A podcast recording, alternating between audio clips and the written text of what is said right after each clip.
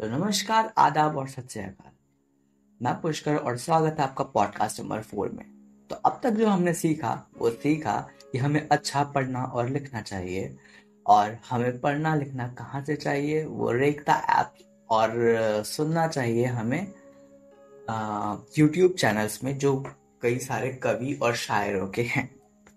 और हमने सीखा कि राइटिंग एक टैलेंट है, जिसे हम धीमे धीमे प्रैक्टिस कर कर अपने स्किल में बदल सकते हैं और दूसरे लोगों से इंस्पायर होकर अपने अंदाज में और भी अच्छा लिख सकते हैं। तो चलिए, आज हम बात करते हैं कि लिखने के लिए ज़रूरी क्या क्या है।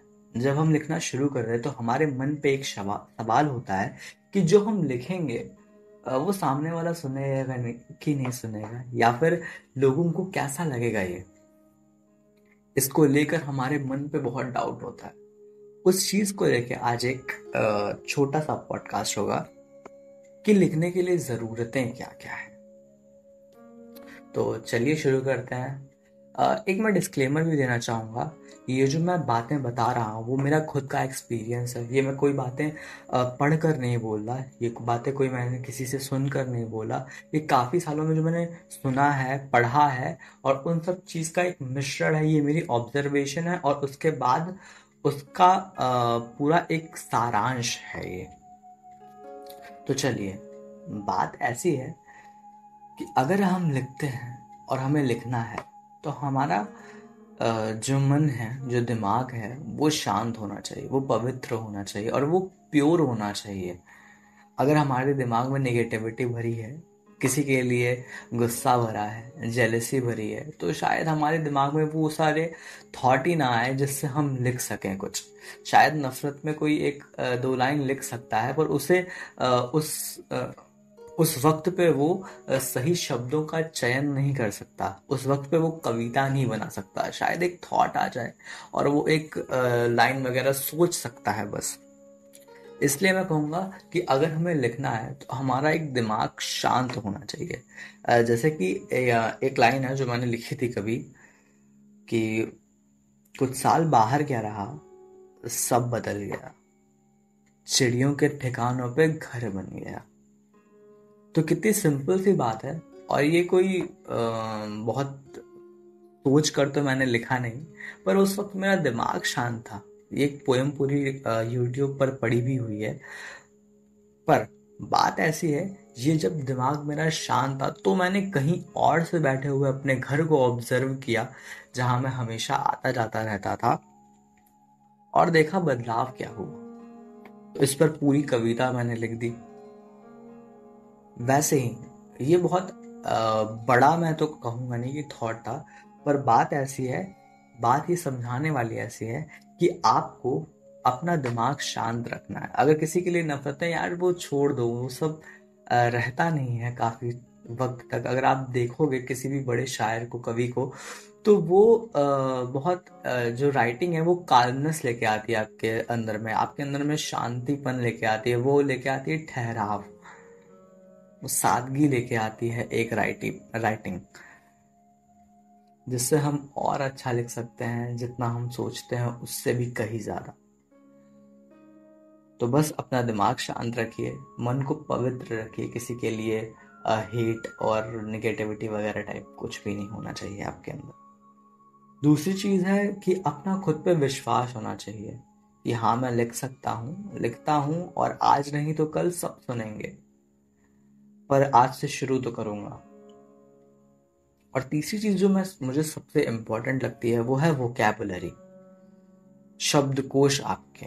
शब्दकोश आपके बहुत स्ट्रांग होने चाहिए, क्योंकि आपको पता नहीं है किस सेंटेंस में जो आप लिख रहे हैं, उसमें किस शब्द की कौन सी पर्यायवाची यहाँ पर यूज़ होनी है।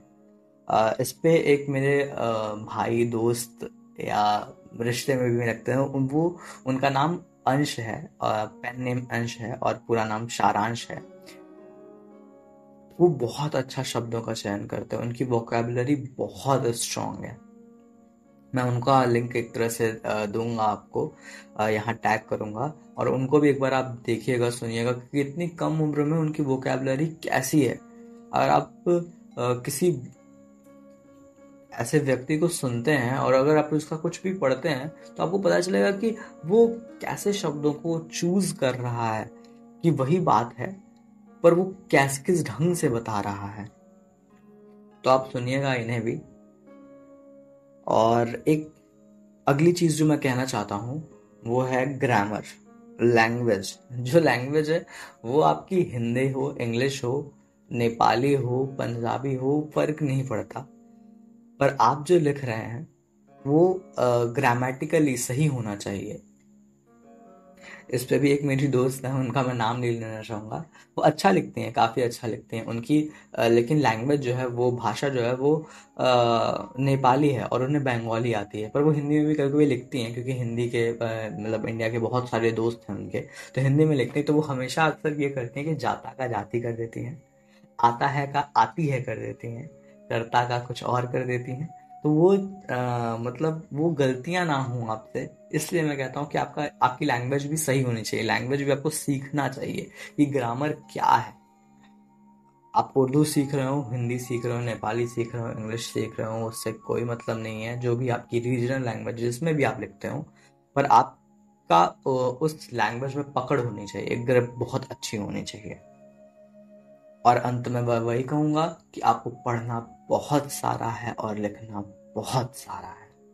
इंग्लिश में ये हमेशा का फ्रेज रहेगा कि if you want to be a writer you must have to read a lot and write a lot तो बस इतनी सी बात थी ये कि आपको अपना मन शांत रखना है, खुद पर विश्वास रखना है, शब्दकोश अपने बहुत अच्छे रखने हैं।